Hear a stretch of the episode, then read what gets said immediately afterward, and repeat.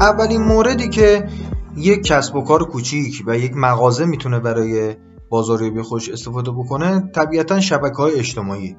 البته ریسک استفاده از این شبکه‌ها خیلی بالاست و این رو من همیشه گفتم، چرا که همین الان که من دارم این وایس رو ضبط میکنم در برهه‌ای از زمان قرار داریم که به دلایلی تمامی شبکه‌های اجتماعی خارجی قطع شده و توصیه همیشگی من این بوده که رسانه‌ای رو داشته باشیم که ریسک بالایی نداشته باشه و به همین خاطر باید از این شبکه‌ها فقط استفاده بکنیم به عنوان پلی برای اینکه مخاطبین خودمون رو، مخاطبین جدید رو از اون شبکه‌ها وارد بکنیم به رسانه خودمون. رسانه خودمون میتونه چی باشه؟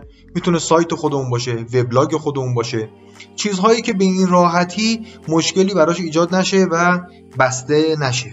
به همین خاطره که میگم شبکه‌های اجتماعی نمیتونه یک رسانه پایداری برای ما باشه، ولی استفاده میکنیم برای اینکه مخاطبا ما رو بشناسن، افراد جدیدی بتونن ما رو ببینن، پیدا بکنن، عکس‌ها و فیلم‌های ما رو ببینن و بعد از اونجا این افراد رو بیاریم به رسانه‌های اصلیمون یا همونجا بتونیم به روش‌های شماره تماسشون رو بگیریم یا اطلاعات تماسشون رو که میتونه شماره باشه، ایمیل باشه، آدرس باشه، به تناسب اینکه چه نوع کاری ما انجام میدیم اطلاعات تماس بگیریم و بعد روی اون شماره ها، روی اون ایمیل ها، روی اون آدرس ها بیایم کارهای بازاریابی خودمون رو ادامه بدیم.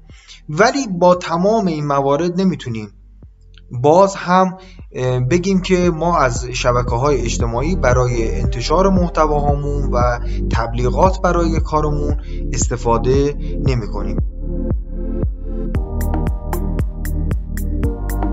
پس توصیه من اینه که حتما در شبکه‌های اجتماعی مهم و بزرگ حتما شما بیاید و اکانت هایی داشته باشید و فعالیت داشته باشید که در آموزش‌های مجزایی اینو به صورت کامل توضیح دادم که میشه اینها رو اتوماتیک هم کرد. یعنی چی؟ یعنی موقعی که ما یک تیزر تبلیغاتی، یک فایل صوتی، یک فایل تصویری، یک عکس، هر چیزی رو قرار میدیم خودش به صورت اتوماتیک بیاد در رسانه‌های مختلف قرار بگیره. از اون روش ها هم استفاده بکنید که این سرعت انتشار و وقتی که میخواین برای کار خودتون قرار بدین رو کاهش بدین.